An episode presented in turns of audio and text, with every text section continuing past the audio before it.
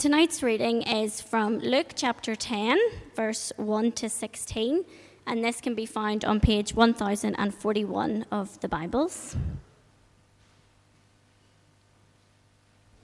After this, the Lord appointed seventy-two others and sent them two by two ahead of him to every town and place where he was about to go.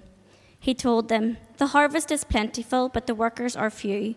Ask the Lord of the harvest, therefore, to send out workers into his harvest field. Go, I am sending you out like lambs among wolves. Do not take a purse or bag or sandals, and do not greet anyone on the road. When you enter a house, first say, Peace to this house. If a man of peace is there, your peace will rest on him. If not, it will return to you. Stay in that house, eating and drinking whatever they give you, for the worker deserves his wages. Do not move around from house to house. When you enter a town and are welcomed, eat what is set before you. Heal the sick who are there and tell them, The kingdom of God is near you. But when you enter a town and are not welcomed, go into its streets and say, Even the dust of your town that sticks to your feet we wipe off against you. Yet be sure of this the kingdom of God is near. I tell you, it will be more bearable on that day for Sodom than for that town. Woe to you, Chorazin! Woe to you, Bethsaida! For it is the miracles that were performed in you had been formed in Tyre and Sidon, they would have repented long ago, sitting in sackcloth and ashes. But it will be more bearable for Tyre and Sidon at the judgment than for you. And you, Capernaum, will you be lifted up to the skies? No, you will go down to the depths. He who listens to you listens to me. He who rejects you rejects me. But he who rejects me rejects him who sent me. This is the word of the Lord. I wonder how risk averse you are. I wonder, do you know what risk aversion is? Are you risk averse? Maybe your life has been a bit risk averse. There are some people who are particularly risk averse. Well, what does it mean? Very simply, basic definition in economics and finance, risk aversion is the behavior of humans especially consumers and investors who, when exposed to uncertainty or danger, attempt to lower that uncertainty or danger. So it's possible that ahead of you there's some kind of possible danger, possible threat to your existence, to your bank balance, you'll walk away and you won't take up the possibility, the opportunity, the purchase.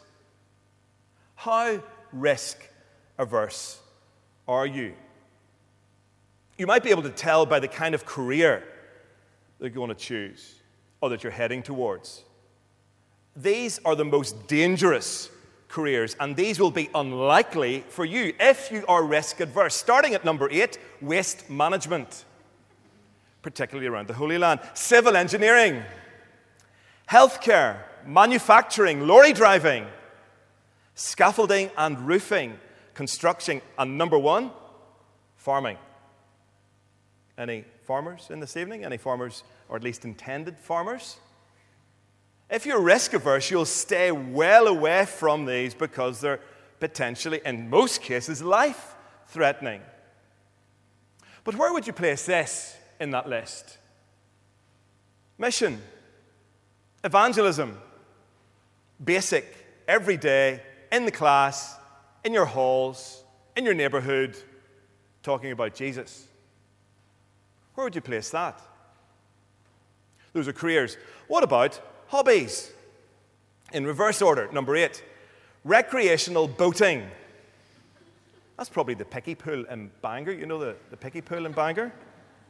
Recreational boating. Scuba diving, number seven. Mountain climbing, number six. Bull running, that's for the farmers. Bull running, number five. Hang gliding, Wing suiting. Have you ever seen that? Someone's got this wing with like, or this, this suit with wings on it, and they just jump off. Aren't they mad? That's absolute bonkersness. And then two, base jumping. Then number one, free solo climbing. If you're risk adverse, the previous slide had all of the careers that you're likely to avoid because there's so much danger. And with the list, the, uh, the, well, it was on the screen, descending downwards, but actually ascending in terms of danger, you're likely to stay away from those ones. If reading these things in terms of the hobbies are making you feel slightly nervous and your palms are sweating, you're probably very risk averse. You'll not do anything that you can't at least see, that you can't at least hold on to, that you can't at least have a net underneath you. You'll stay away from those. How risk averse are you? Where would you place mission? Evangelism. Talking about Jesus, speaking the gospel, the good news of Jesus, the thing that we talk about every Sunday here in your growth groups, in the conversations you have late into the evening. Do you get nervous? Do your palms sweat? Do your knees knock? Do you want to see the net underneath you? Do you want to see what the outcome will be that you'll be accepted and embraced and you won't lose any of your friends? How risk averse are you when it comes to speaking of and about Jesus to your friends who, well, some of them never have heard about Jesus? It is possible to live in Northern Ireland in 2020 and not to have heard about Jesus. It is possible to come from other parts of the world to Northern Ireland, and we're hugely privileged to have loads of people here this evening who are from other parts of the world. But there are parts, would you believe it? There are parts of the world where the name Jesus is entirely unknown. This bit of the Bible is Jesus dealing with that phenomenon. No knowledge of Jesus, no knowledge of the good news of Jesus. It's about mission. Are your palms sweating as you hear Jesus' words? Because mine are, let me tell you, as I read through Luke chapter 10, indeed all of Luke so far. Because the way Luke has gone, let's follow it. We're going to look at verse 1 in just a second. But in your Bibles, please have a Bible in front of you, either on your iPhone, other lesser models, or the actual book in front of you. Luke chapter 4. Luke chapter 4, page 1031. Jesus comes on the scene. Luke chapter 4, page 1031. Jesus comes on the scene. Luke chapter 4, verse 18. Listen to Jesus' self description. Luke chapter 4, verse 18. And note something, please. He says this the Spirit of the Lord is on me because He has anointed me to do what? Perform miracles? Be a model person? No. Look. Look at his list of priorities, and he's lifting them straight from the Old Testament. The Spirit of the Lord is on me because He has anointed me to preach good news to the poor. The poor here is the spiritually poor. Then go to chapter 9, last week's talk, which is five chapters on, page 1039. Luke chapter 9. And listen to what Jesus does. Remember, the Bible is, well, Luke's gospel is unveiling and revealing Jesus in real time and space. 2,000 years ago, sometimes we approach the Bible and think it's just fairy tale didn't really happen, or it's a list. of The way it's written it's just kind of a, a bunch of moralistic statements somehow cobbled together. But no, there is a story, an unfolding story. So, Luke chapter 1, uh, sorry, Luke chapter 4, Jesus describes himself as a preacher. Luke chapter 9, Jesus recruits 12 preachers. Have a look, Luke chapter 9, verse 1. When Jesus had called the 12 together, we're moving a look along. Well, Luke is actually pulling us by the nose chronologically. So we've gone from 1, we've gone from 9, and then flick over chapter 10, or look in the screen, chapter 10, verse 1. We've gone from 1, we've gone to 12, and now we're at 72. These are people Jesus has recruited, chapter 9, 12, chapter 10, 72. These are people who are going to do the same activity of Jesus. Verse 1 on the screen or in the Bibles. After this, the Lord appointed 72 others and sent them two by two ahead of him to every town and place where he was about to go. Do you see what Jesus is doing as we're following the story of Jesus? Well, really, essentially, it's the trickle down effect. Have you heard of the trickle down effect? Some of you are economists here this evening, mathematicians.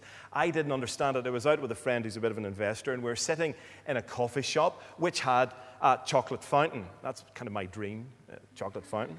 If you ever, it's my birthday soon, July. Um, if, if, if you want to buy me something, no hints, who tried to explain to me trickle down economics.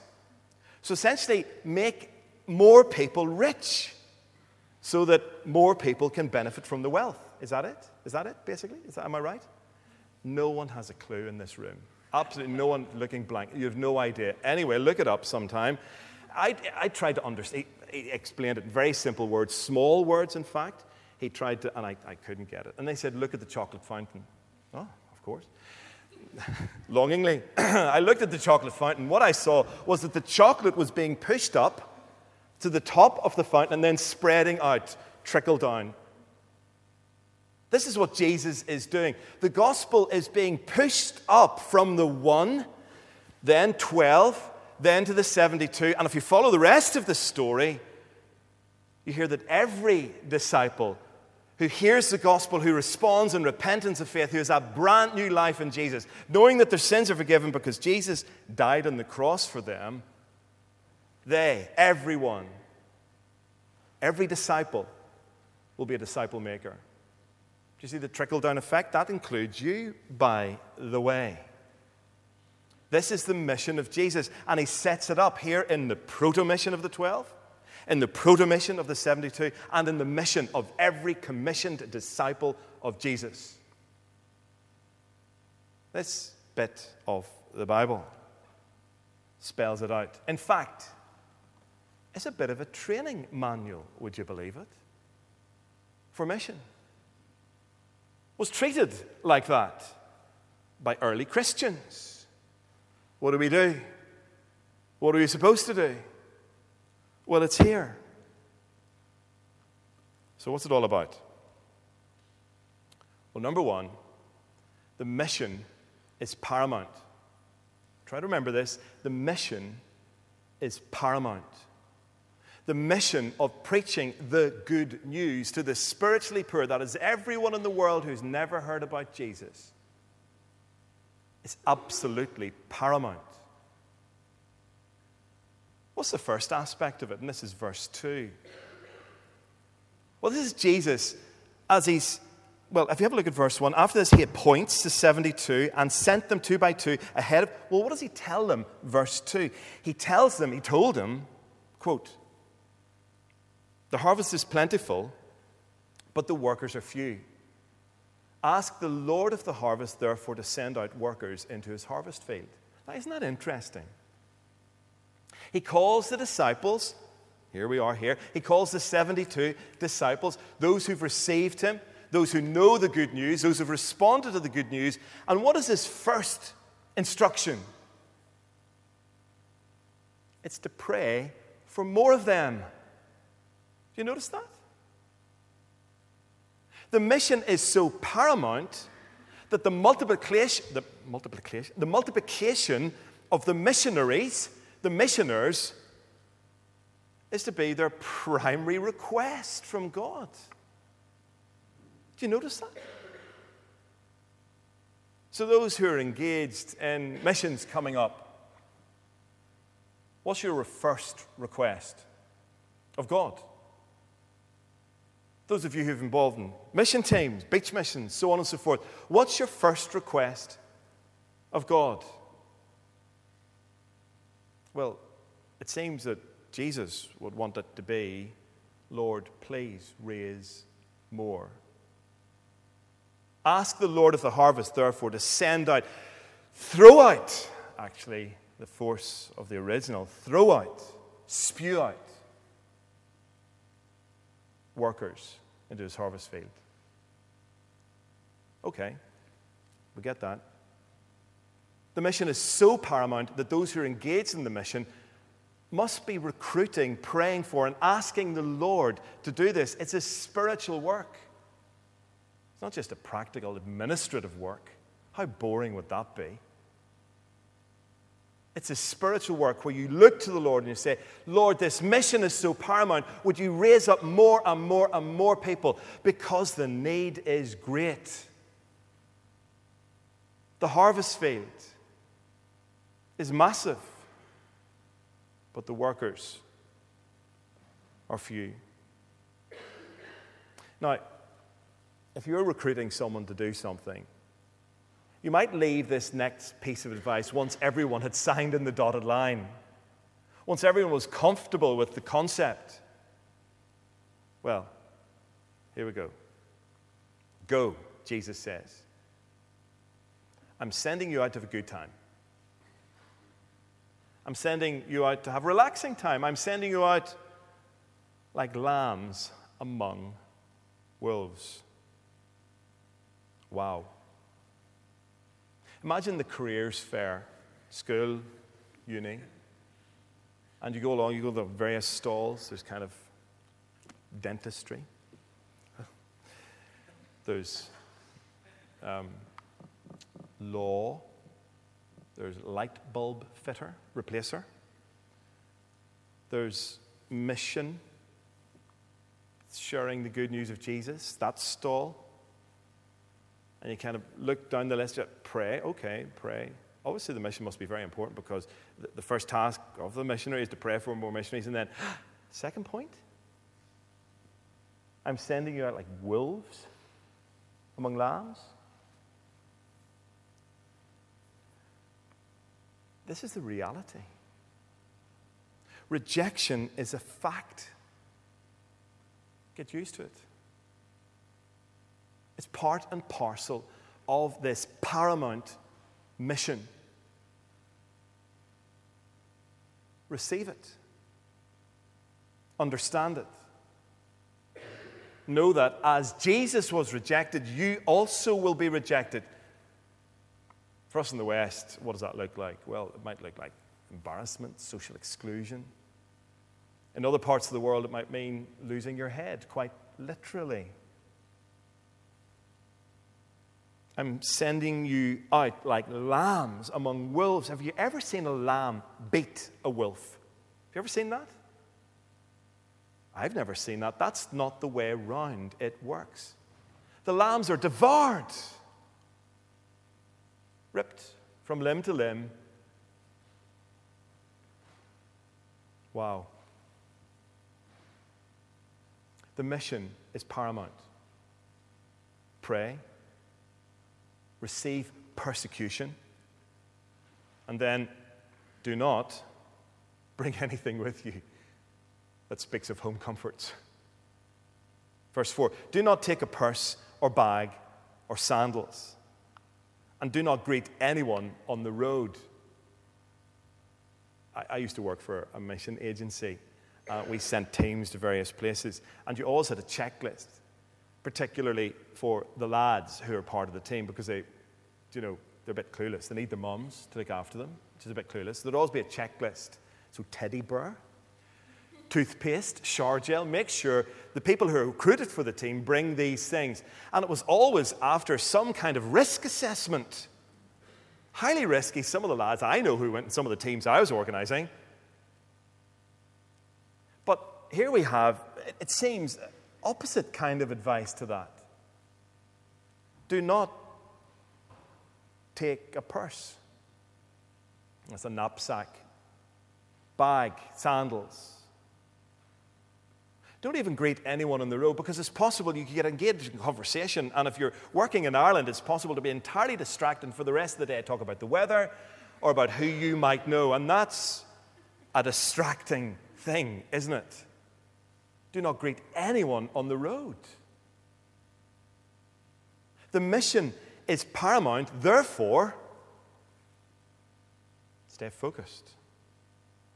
Don't hold under, hold onto the home comforts, a purse, a bag, or sandals.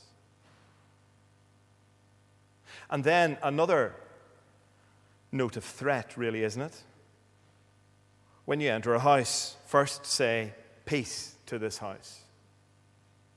If a man of peace is there, your peace will rest in him. If not, it will return to you. And surely, when these 72 heard the F, a shudder, a second shudder after the wolves, a second shudder probably went down their backs. And then, the mission being paramount, stay in that house, Jesus says. Eating and drinking whatever they give you for the worker deserves his wages. Do not move around from house to house. In other words, don't get comfortable or don't be acquisitive. Uh, you know, the house that you might, well, end up in may not have hot and cold running taps. May just have a shower, not a bath. May not be entirely, may not have sky, the house that you may end up. And what would the natural reaction be for anyone is to kind of move to the place where perhaps they'll be even more comfortable.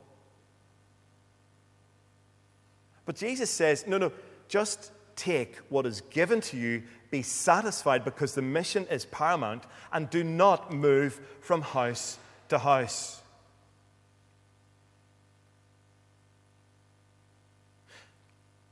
The mission is paramount, so paramount that verse 8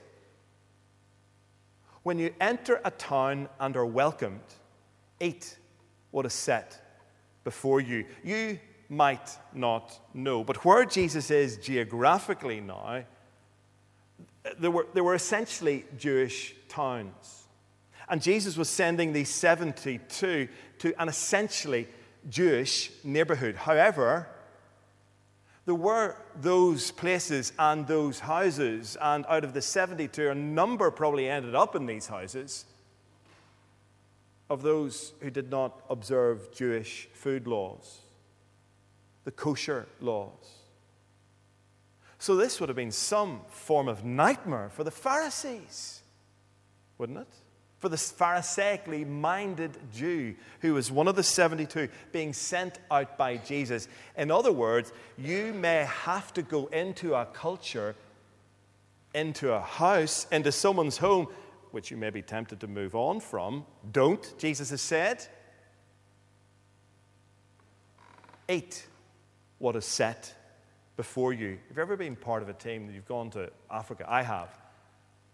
And I, I, struggle with the food in those places. And I was actually quite rude. And I, I, probably meant to be quite rude because I couldn't cope with it. Injera, I went to Ethiopia. Injera is the bread. And the bread that was set in front of me was kind of a fermented bread. It looked like, how can I describe it? Um, look it up, Google it sometime. How can I describe the taste of it? I can't. I really can't. But, but in this place, we're in Mekelle, northeast of Ethiopia, this was set in front of us at every meal. It was not only the staple diet, it was the way the Ethiopians consumed their food. It was a, a bread that you put in your plate, and you put the various salads and beans around your plate, and you broke a bit of the bread off, and then various sauces as well. Broke, broke a bit of the bread off, if you can call it bread, broke a bit of the bread off, and you would eat on the bread the salads, and you'd do that. Uh, by day three, I some kind of tummy bug. I couldn't. I can see why Jesus is saying this. What did I want to do? I wanted to go home. I wanted to get the next plane and go home. I was not coping with the food. Eat what is set before you. This paramount mission has, as its essence, proclamation. Verse 9 Heal the sick who are there and tell them the kingdom of God is near you. What are you to do when you're on this mission? What is the job? The job spec? What's the core business? Tell them the kingdom of God is near you. In other words, the reign of God is about to come upon you. The rule of God is over you. Acknowledge that rule, acknowledge the reign of God. Heal the sick who are there and tell them the kingdom of God is near you. But when you enter and are not welcomed, go into its streets and say, Even the dust of your town that sticks to our feet, we will wipe off against you, yet be sure of this the kingdom of God is near. You've spoken those words the reign and rule of God. Submit to it, turn around, repent, believe it. The kingdom of God is near you. But when you enter a town and are not welcomed with that message, go into its streets and say, Even the dust of your town that sticks to our feet, we wipe off against you. You see the reality of rejection in the face of the message that's being proclaimed? What are you to do? Are you to turn your back on that place, even though you're wiping the dust of your feet? Well, no. You say, Be sure of this the kingdom of God is near. The mission is proclaimed. The reality of judgment. You see, in, in, the middle of mission, in the middle of thinking about evangelism, in the middle of thinking about opening your mouth to speak about Jesus, here is a reality, the eternal reality, the fact of God's judgment. It will be more bearable on that day for Sodom than for that town as the message is being proclaimed but being rejected. Sodom in the Old Testament was a city, an arrogant city that rejected God. And it, was, it became a kind of a, you know, it's one of those places that everyone knew the name Sodom and Gomorrah. Matthew's Gospel, whenever this is recounted, this bit of the story of Jesus recounted the references to Sodom and Gomorrah, where there was sexual immorality, and then God destroys the town, the city. Interestingly, do you see what's happening here? As Jesus speaks to these 72 and tells them what is ahead of them, there will be rejection. And if a town wholesale rejects the message of the 72 who've been sent ahead of Jesus, Sodom will have gotten off more lightly than that town. This is big stuff, isn't it? This is serious stuff. This is Jesus speaking. And Jesus, like all of those who are listening to him, knew about Sodom, the immorality, the fundamental rejection of God. On that day, if these 72 and the message of the kingdom of God is near is rejected, you'd rather be in Sodom. And then you would rather not be in Chorazin or Bethsaida. These were places, and you can see here the map. Um, perhaps you can't really see it. I feel like a geography teacher. There's Chorazin. This is, this is kind of the, the, the basic triangle, this ministry triangle up here. Uh, Chorazin, there's Bethsaida there, and there's Capernaum. Jesus mentions that in a little bit. Chorazin, Bethsaida. It'd be much better if you're in one of those towns. Sorry, it'd be much better if you're in Sodom than in one of these towns. Chorazin, Bethsaida. For, look at the rest of verse number 13. If the miracles that were performed in you had been performed in Tyre and Sidon, they were another paragon of rejection of God. They, even those towns, Sodom, Tyre, Sidon, would have repented long ago if they had seen, if they had witnessed the miracles, the power of God, and they'd have been sitting there in sackcloth and ashes, the mark and the clothing of those who are repenting and turning to God.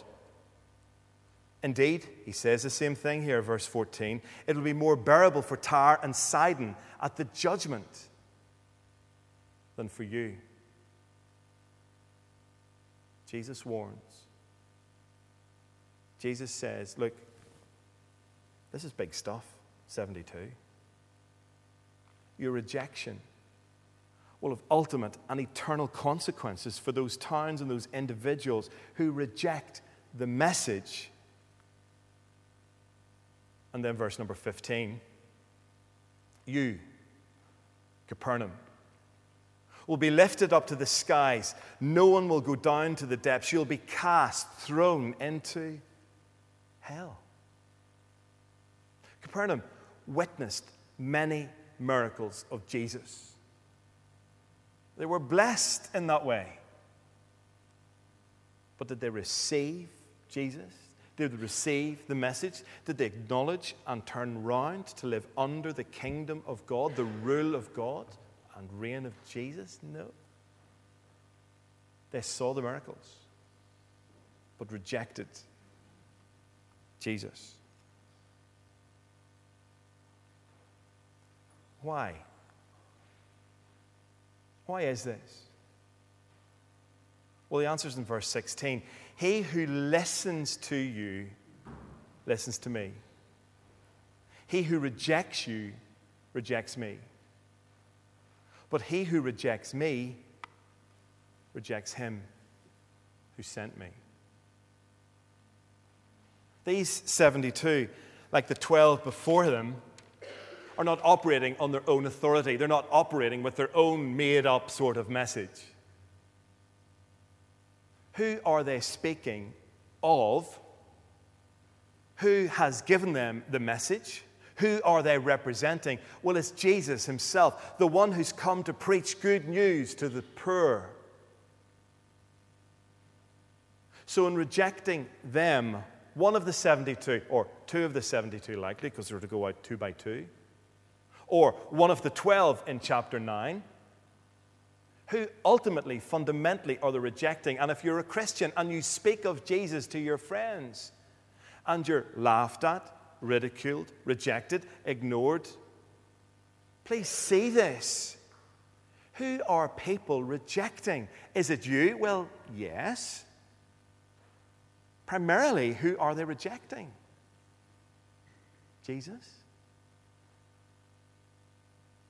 He who listens to you listens to me. With the words that the 72 had been given, the kingdom of God is near. Those are the words. Those were Jesus' words. Lifting exactly what Jesus has said to them and speaking to them and giving them Jesus' message. If they listen, they're listening not to the 72. Well, yes, they are. They're hearing from the 72. But who fundamentally are they listening to? It is Jesus. When you say, turn around to Jesus, stop going your own way, repent and believe Jesus Christ died on the cross for your sin. Turn around. Stop going that way. Go this way instead. Jesus died for your sin so that you can be forgiven and live with Him forever. As you say those words, which are Jesus' words, you're speaking on behalf of Jesus. You're speaking Jesus' message. And if you're rejected or ridiculed or laughed at or people ignore you, do you see this? Do you believe this? They're rejecting Jesus, fundamentally, basically. That's what happens. And you do not want to be in a place where you've rejected Jesus. Because Jesus will do to you exactly what you do to him. It's brilliant logic, isn't it? Straightforward and utterly fair. But if you say to Jesus, shove off, go away, I reject you, Jesus will say, I reject you on that day. That's how serious this is. Is Christianity, being a Christian, fundamental in your life? Your thinking, your speaking, your acting, your living? Is it? This isn't make believe. This isn't the kind of a plaything. It isn't something that I've made up, or Dave, or Peter, or Xander, or Matty, or anyone else you know who's associated with Uni Church. It's not made up by us. Jesus is real. His resurrection. You cannot, you, you really, you really cannot simply walk away from Jesus having looked at the resurrection and said, meh. You, you can't do that. How, how can you do this? It happened. It all happened. Any kind of cynicism or skepticism that you have around these words, please quickly, quickly put it in the rubbish bin. It really happened. There is a heaven and there is a hell. There is a judgment.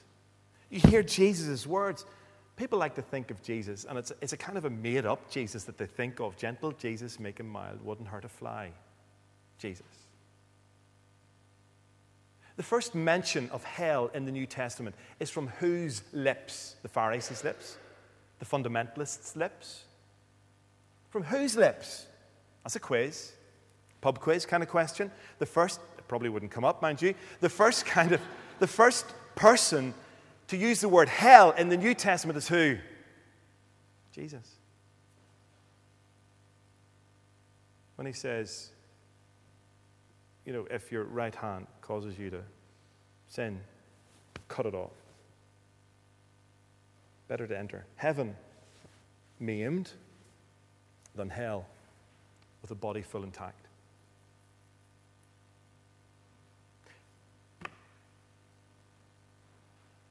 He who listens to you listens to me. He who rejects you rejects me. But he who rejects me rejects him who sent me.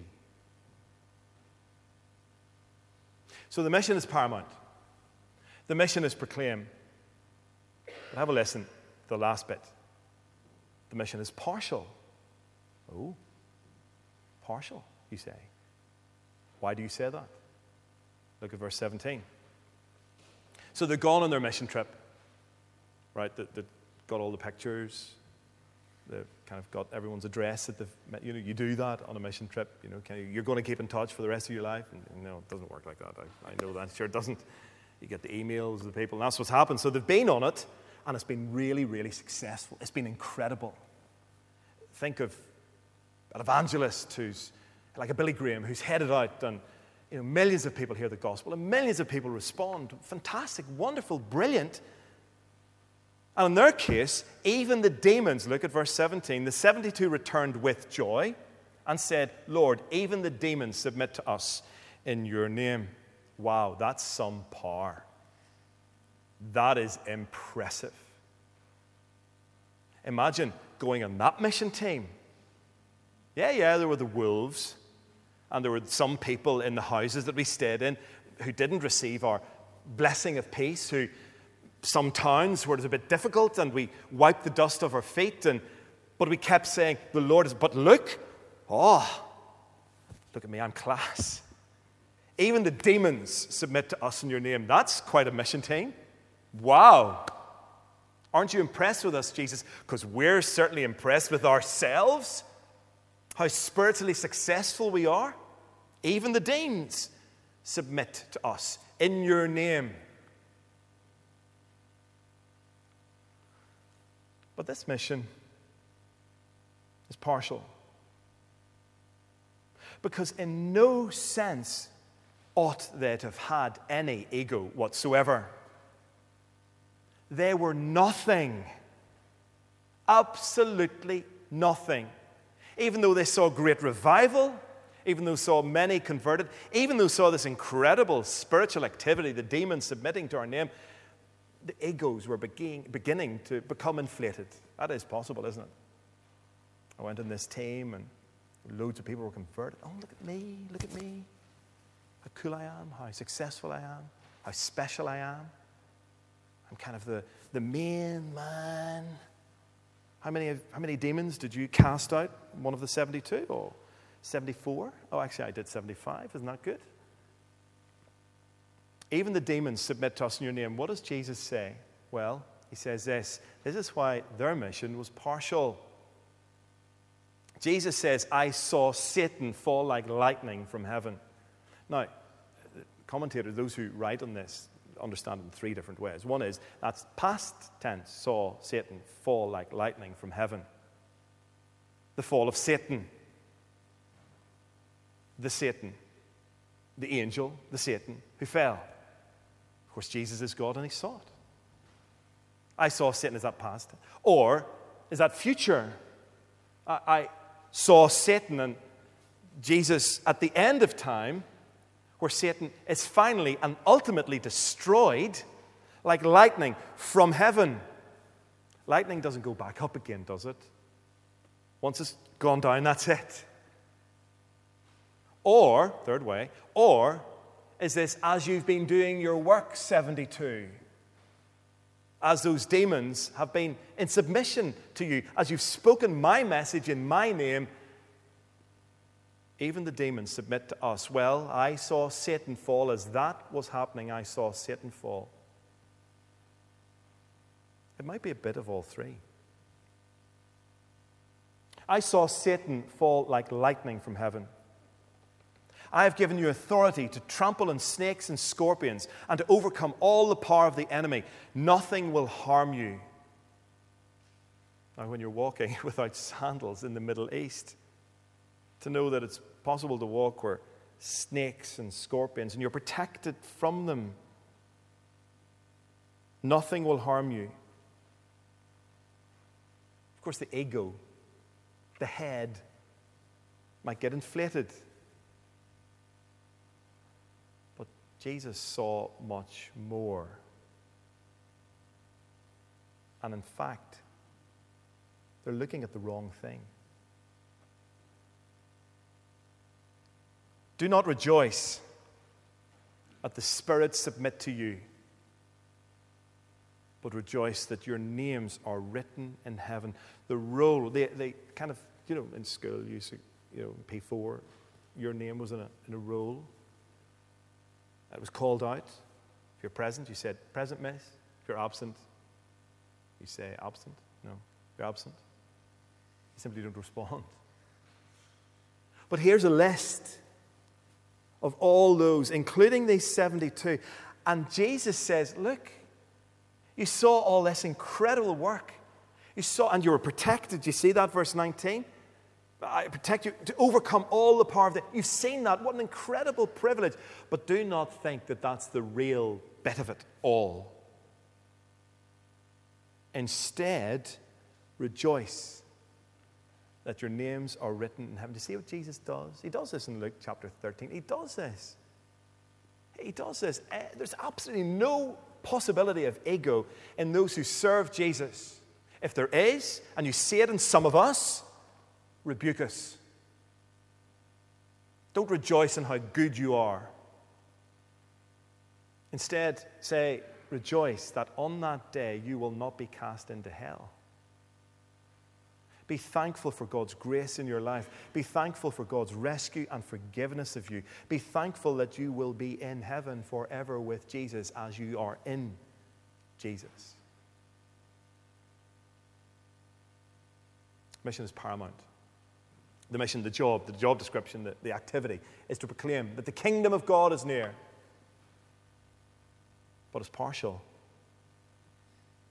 And as we read on into Luke's gospel, we see that more and more and more and more people hear the good as Jesus heads out and his own mission statement is I have come to seek and to save the lost. So, where do you fit? Kind of three sort of categories in this story, this, not story, in this episode from Luke chapter 10. There are those who've been called and who've received Jesus, whose job it is, whose life's purpose it is, to, in an undistracted and committed way, to proclaim that the kingdom of God is here. As we move on in Luke's gospel, that's really every Christian. You read to the end of Matthew's gospel, you hear the words of Jesus Go and make disciples of all nations. Nowhere to be excluded, no person or people group to be excluded from hearing about Jesus and given the opportunity to become a disciple. That's that first group. Then there are those who are involved in that, whose egos have become inflated, who hear, no, no, no, no, that, that, that's the wrong attitude, guys. No, no. Jesus said, that's the wrong attitude. No, no. Don't, don't imagine that, that you have this power and that that's the main thing. Just rejoice that your names are written in heaven, that you are saved, that you're rescued, and that you're secure in Jesus. That's the second category.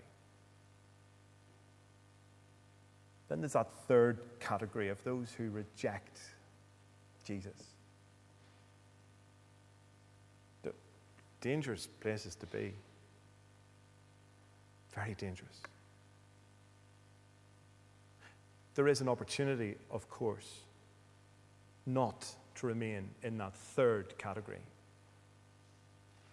That's what all of this is about. Those of us who know Jesus, who have said sorry to Jesus, who have become Christians, we know the joy, the reassurance, the excitement that there is in knowing that our sins are forgiven and we need not fear God towards condemnation. We know that we won't be rejected by Jesus on that last day. So, which one of those categories are you in? That second category of those who are kind of getting bigger heads because of activity, Christian activity and service and mission, sort it out. Those of you who are kind of hearing and knowing and not engaged in speaking of the kingdom of God being near, well, get engaged. But that third category, sort it out. Hear those words the kingdom of God is near. Turn around. Acknowledge the King. Receive Jesus. Say, I am sorry, Lord Jesus, for my sin. Please forgive me. Thank you for dying on the cross instead of and for me. And then you'll be able to see verse 20, the very bottom. Sorry, I'm pointing, there's a screen there. Very bottom very bottom, you'll be able to rejoice that your name is written in heaven. Jesus' scroll. Let's pray.